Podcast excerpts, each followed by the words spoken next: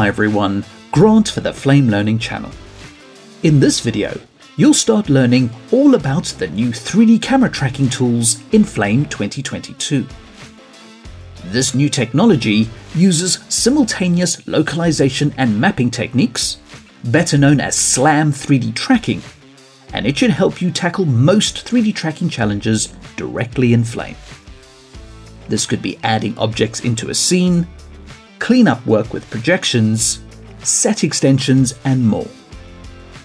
This works in all color spaces, provided that your tracking plate is correctly tagged and color managed. And like all 3D trackers, the camera needs to be moving in the shot, and any parallax will definitely help solve the camera's movement. If you're locked on a tripod, simply panning or tilting then you should be using some of the other tracking tools in Flame. So consider this video as your high-level introduction into the new 3D tracking, and the upcoming videos will dive deeper into the toolset and showcase various scenarios. So here you have a 75 frame shot, and you would like to add some objects into the scene. The shot is already loaded into batch, so you can grab an action node and connect your clip as the background. I'll be using a 2-up view to help explain what's happening, but you can use any viewing configuration you want. Now to start, there is a new tool called Camera Analysis. This is located in the Action Node bin and your Schematics right-click menu. This is what performs your 3D tracking and its data must be fed into your 3D camera. So when you're about to start a 3D track, you would select your camera node and then add your camera analysis.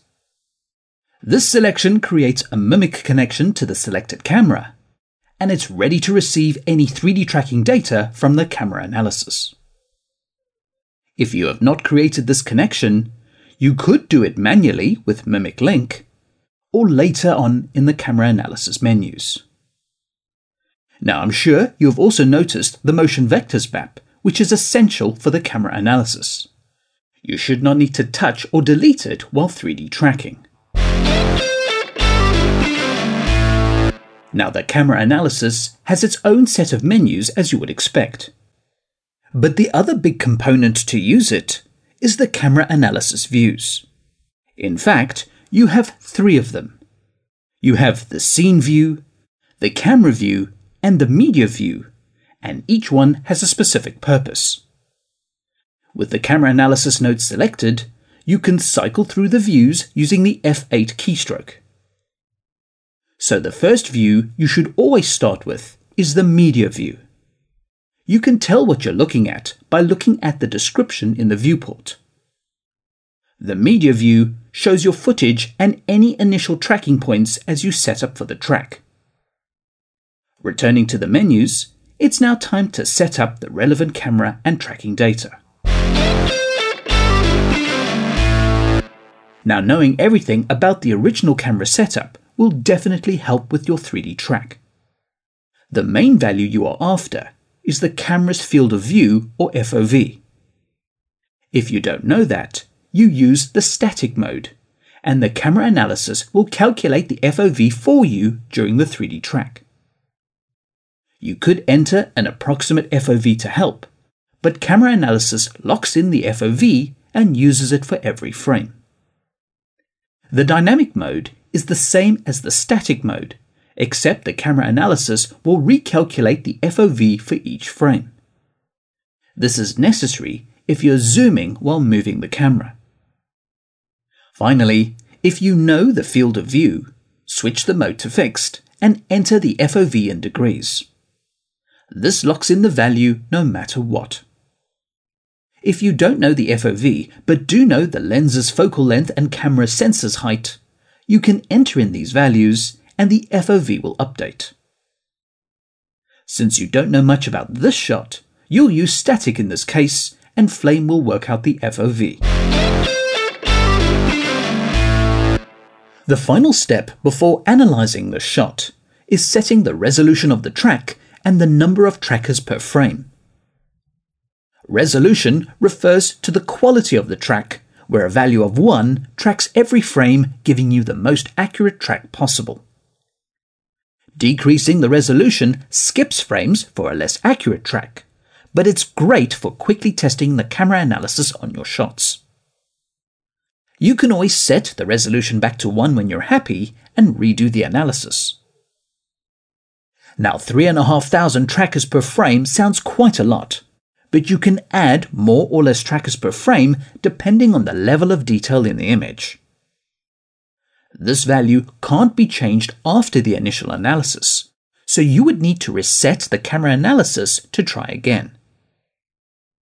Lastly, the camera analysis requires a reference frame as a starting point for the 3D track. Ideally, this frame should show the most detail without any motion blur or occlusions. By default, the reference is automatically set to the first frame of your shot. If that is mostly the case, you don't need to press the Set button and you can analyze straight away. However, if you want to use any other frame as the reference, you would go to that frame and press the Set button before the analysis. Now go ahead and click Analyze.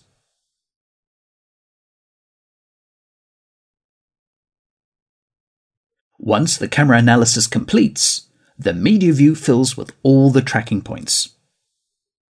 As you scrub the time bar, you can see how the tracking points are locked to the shot. This is a good place to see if any trackers are slipping as a result of the camera analysis. Now let's have a look at the point cloud. Toggle the camera analysis view to scene view. Here you can see the camera moving through the scene. If you orbit around the point cloud, you can make out the objects within the scene, such as the chairs, table, bookshelf, sofa, and the walls. So you are able to see where objects could be placed in 3D space. It is also possible to tweak and refine the track in this view, but more on that in later videos. Right now, let's toggle the camera analysis view to camera view. So this is what the camera analysis will be feeding to the main camera in the Action 3D space. Similar to the media view, you can scrub the time bar, see the point cloud move in the scene, and identify if there are any issues. This is super cool, and in the upcoming videos, you'll cover areas such as tracking refinements, validation, origin points, ground planes, etc. Now before this video concludes, Let's use this data to integrate objects into the Action 3D composite. So the camera analysis is already feeding the camera movement into the Action 3D camera. This is because of the mimic link between the nodes. If you created the camera analysis without the mimic link, you can click the link to camera in the camera analysis menu. So the camera move is taken care of. In terms of the point cloud, you can choose which points you'd like to use within the 3D composite. For example, you'd like to cover those photo frames with a flat screen TV. Selecting one point will give you the position in 3D space, and that's it. But selecting multiple points will give you the average position and attempt to match the perspective of the wall. Click Scene Trackers and the newly created axis will align itself with an XY orientation. XY orientation is easily understood as standing up, and XZ orientation is considered as lying down. This is all about initial alignment, but you can always change it after the fact. To tweak the alignment of the axis, switch the 3D manipulator to object mode, and using the rotate tool, you can adjust the grid plane until you're happy with the alignment.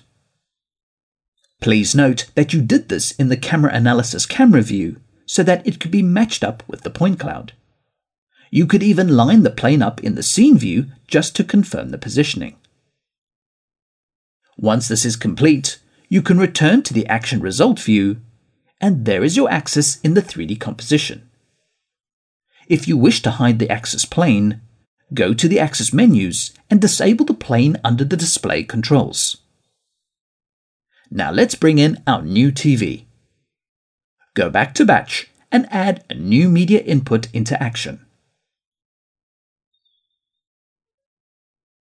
Returning back to the composite, the new object is floating in the middle of the 3D composite.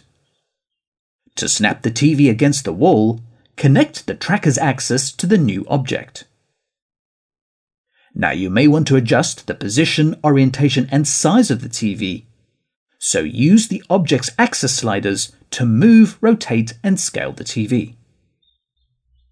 You can also use the 3D manipulator in object mode to adjust the object directly in the result view.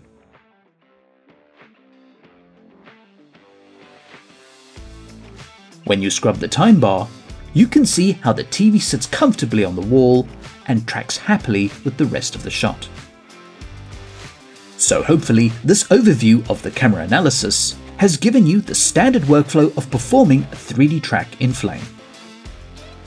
In the upcoming videos, you'll start focusing on the details of the tools as well as various workflow challenges that you'll encounter with everyday 3D tracking. Please subscribe to the Flame Learning channel and click the bell to be notified for future videos. Comments, feedback, and suggestions are always welcome and appreciated. And thanks for watching.